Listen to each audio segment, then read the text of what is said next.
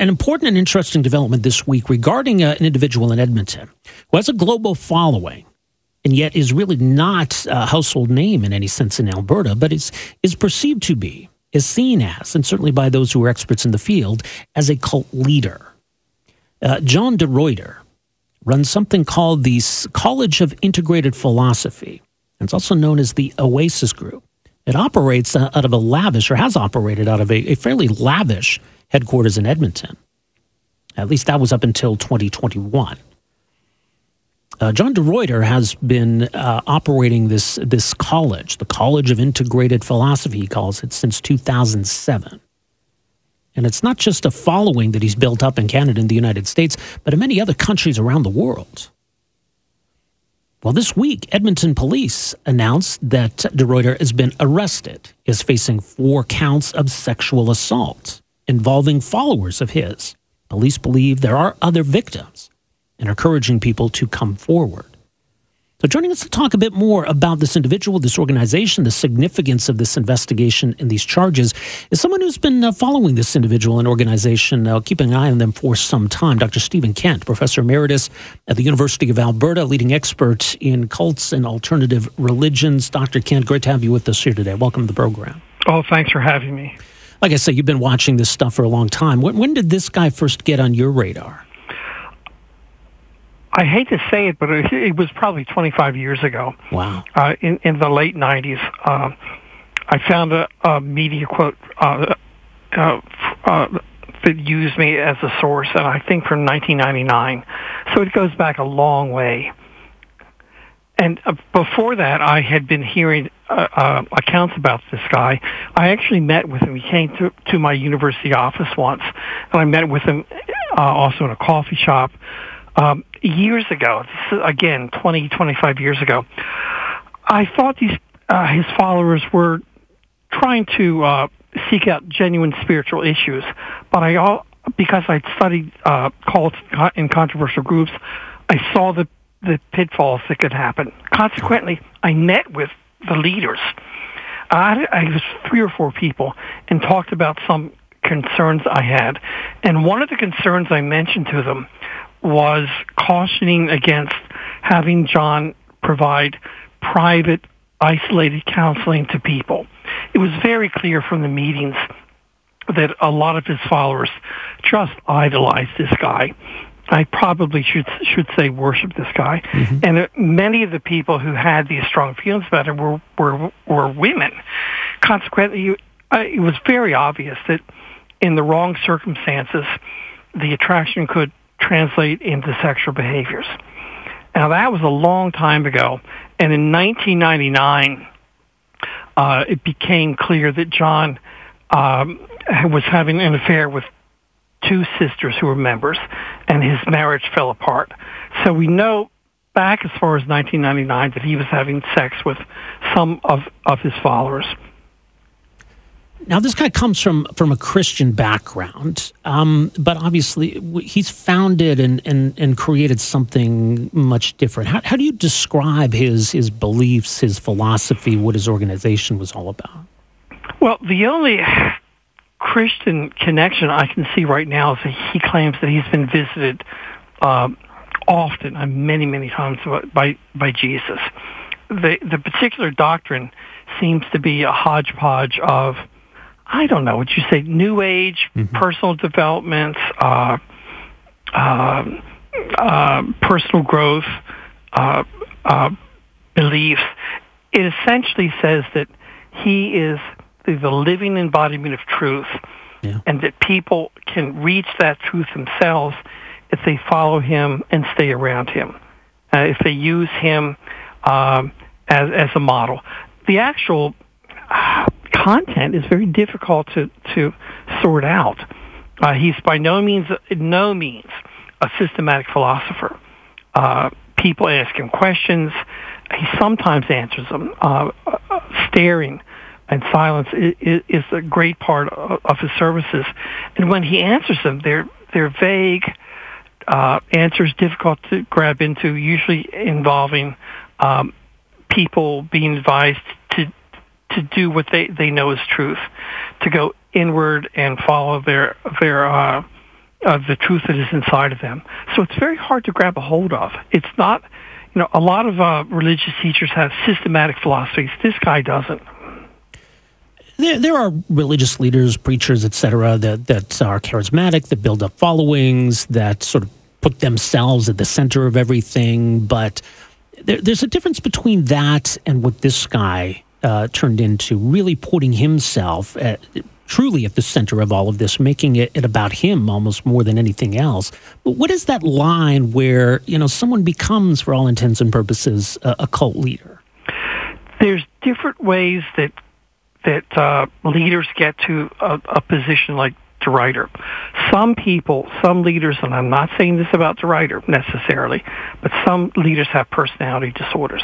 I mean, the, the classic personality disorder that uh, that drives people to, to become uh, uh, manipulative, dangerous leaders is narcissism, especially malignant narcissism. Uh, to the extent that narcissists think they're they're uh, elevated and better than everybody else, religion is the ideal context for for a person to manifest those those beliefs and activities. So that's from the leader's perspective. You know, personality disorders from leaders. From followers, uh, the world is filled with seekers, people who are trying to find the answer the right way. And those people often overlap with individuals who really have had traumatic uh, childhoods and, and, and backgrounds. People have been through abuses and so on, and are trying to deal with their mental health, health issues. Uh, when those seekers uh, find a person who claims that he or she is an embodiment of the, the divine, of the, the uh, divine, then you've got an ideal marriage. It's an ideal marriage that might become a toxic one. Um, so the, the leaders feed off the claims of the, the spiritual teacher. The spiritual teacher gets uh, infused with the uh, adulation and support of the followers. The followers often wind up financially paying for those those individuals. So they tithe, they give donations, they give volunteer work, and so on. What's complex about DeRuyter is that he is a spiritual teacher to his followers, but his organization is not a formally religious. The Oasis organization is a business. So you've got a business leader giving spiritual teachings to followers. Now, the, that that complexity uh, about uh, legal status is not what's coming up in in the charges. The charges are for, are for sexual assault. Right. And the ca- uh, the case probably won't happen for I don't know a year and a half, two years, but um, if it goes to trial, it's going to be really complicated, and I, it's very clear what what DeRuyter's defense is is going to be. On his website, and I'll quote from the website, John DeRuyter made public the fact of his consensual sexual relations with women beyond the traditional scope of marriage. John states that despite the impact this has on the community around him and uh, and his own life, he acts only according to a profound inner clarity. and then he says uh, something about uh, uh, However this may look on the surface, I know that it comes to me through my response to what I most deeply know on a metaphysical level. Well, the courts aren't going to care about his metaphysical level. The courts are going to care whether there was sexual assault committed. And sexual assault can cover, I'm not legally trained, but sexual assault can cover a wide number of instances, anything from unwanted touching to coercion. And the question is, could these women who were under a, a, a or in a fiduciary relationship with DeRuyter, that is to say, he's got responsibility over them because of his power. Can these women and did these women give consent? Yeah. What kind of pressure were they put under? What happens if, if they if they refused? Uh, what happened? Uh, and my understanding is even if they initially give consent at any part of the process of having sex, they could withdraw that consent. It's another factor too that's that's interesting. These groups are encapsulated um, they, the members spend so much time with each other, they lose contact with the outside world. Consequently, they don't have the same interpretive categories for behaviors that outsiders have. It's very possible that, that the women involved were so enmeshed in the teachings, they had no conception uh, about uh, uh, sexual assault. You know, they had no understanding or really involvement with ideas that came forward, for example, in, in the Me Too movement. So it's going to be really complicated, I, I predict. Um, right. And for what it, it won't matter in this trial, but sexual, inappropriate sexual relations between uh, leaders of these high demand groups and members, usually male leaders to female members, sometimes uh, male to male, uh, occasionally women to women. Whatever the, the sexual dynamic is, it's it's widespread. These positions of power are ripe for abuse. Oh, sure. So it's going to be a, a, a difficult trial, and it's going to sexual assault trials are always difficult for, for the, the women who testify. Uh, it's made more complicated in this case because people, John uh, DeRuyter's followers, believe he has almost uh, supernatural power.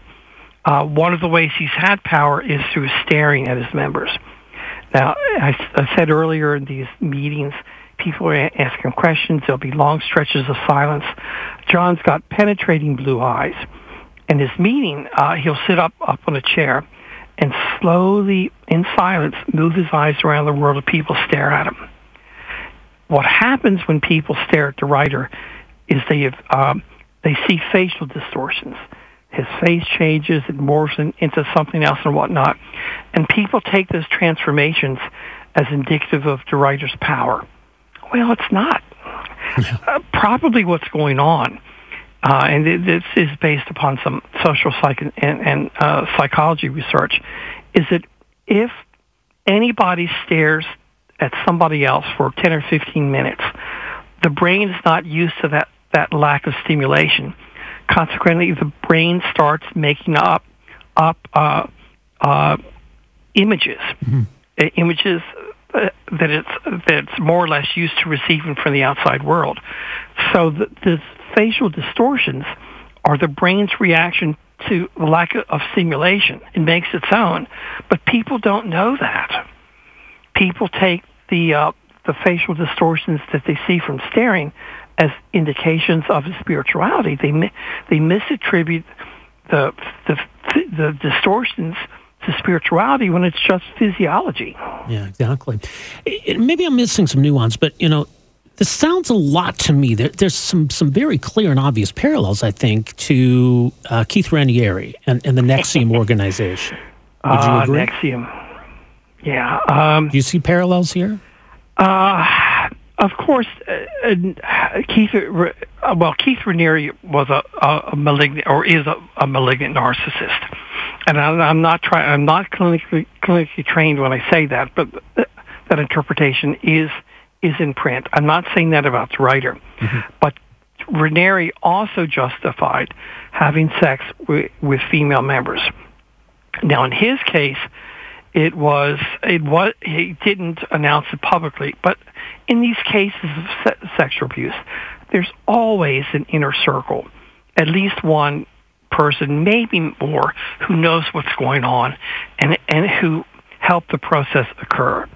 Uh, you know, Raniere had an uh, inner circle of women who were help who were helping him uh, get I don't know clients, uh, victims. Uh, it's going to be interesting to see if the inner circle of DeRuyter gets made public. Uh, who and how many people were helping him find find these these women? Yeah. So Raniere's not a bad analogy, actually. Um, and you know he had some pretty high profile people oh, yeah. um, uh, in his uh, organization, including uh, at least one medical doctor. And DeRuyter has some very talented um, uh, people with uh, you know, uh, professional credentials. Uh, they're, they're, they uh, many people are very talented. All right. Like you said, this is going to be an interesting and no doubt a challenging case. We'll keep a close eye on it. I'm sure you will as well. And uh, maybe we'll touch base a little bit down the road here. Uh, Dr. Kent, thanks so much for making some time for us here today. Really oh, appreciate the insight pleasure. on this. Thank you. All the best. Uh, Stephen Kent, Professor Emeritus at the University of Alberta, uh, recognized uh, leading expert in cults and alternative religions. And as he says, he's been following, interacting with this uh, John de Ruyter for many years, even before this uh, College of Integrated Philosophy was founded.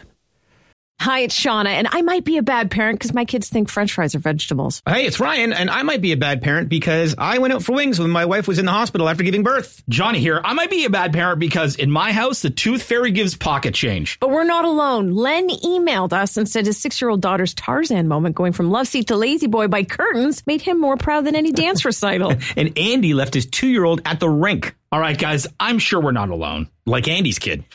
For stories and confessions like this, make sure you check out our podcast. It's called Bad Parents, and it's available wherever you get your podcasts. I left a glove at the rink.